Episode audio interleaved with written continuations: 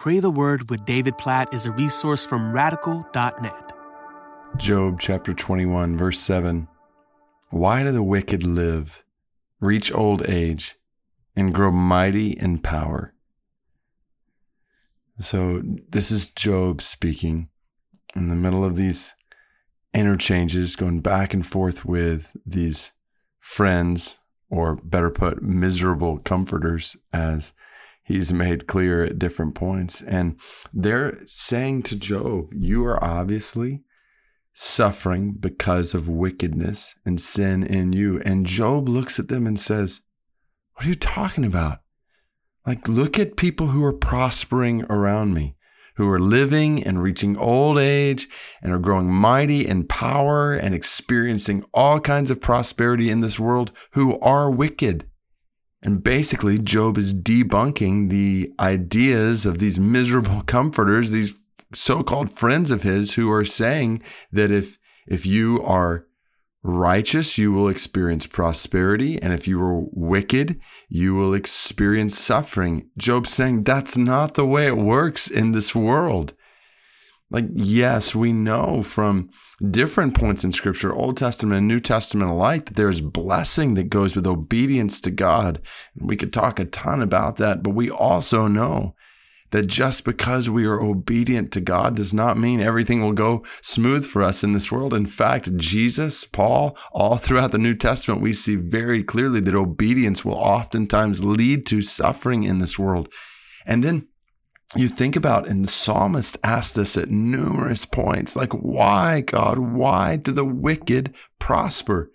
To use language from Job twenty-one seven here, why do the wicked live and reach old age and grow mighty in power? There are many wicked people who are godless, who hate God, who prosper in this world. And this is a wrestling we see all throughout Scripture that reminds all of us that this world and prosperity in it and comfort in it is not the indicator of righteousness before God.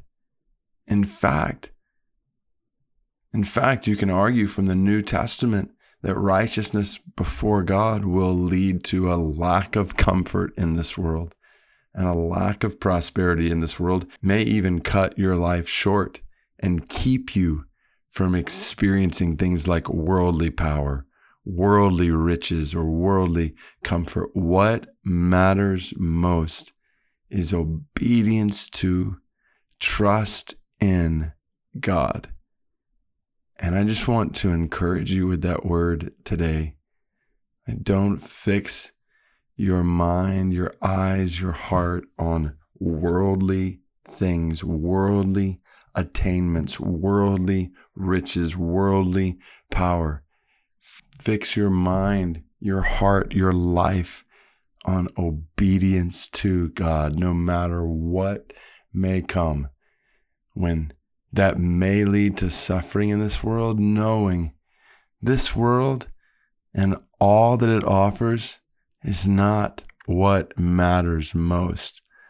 Knowing, and this goes back to Job chapter nineteen, that this is not the end, and justice and righteousness will reign in the end. And all who have trusted in God and followed God in obedience to Him will experience eternal life.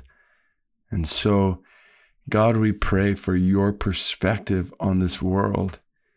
God, we pray that amidst the wrestling over why this or that happens in our lives, particularly why we experience suffering in our lives, God, we pray that you'd help us to keep our eyes fixed on you, to be obedient to you, to trust in you no matter what comes our way, knowing that in the end, we will see you, and your justice will reign, and your righteousness will reign, and eternal life, and eternal joy, and eternal prosperity, and all the ways that matter most will belong to all who have held fast to hope in you, for all who have held fast to trust in you. So in a worldly economy where oftentimes wickedness prospers. Help us, we pray, to keep our eyes fixed on you, our lives, our hearts trusting in you, and our lives obedient to you. May it be so, we pray in Jesus' name.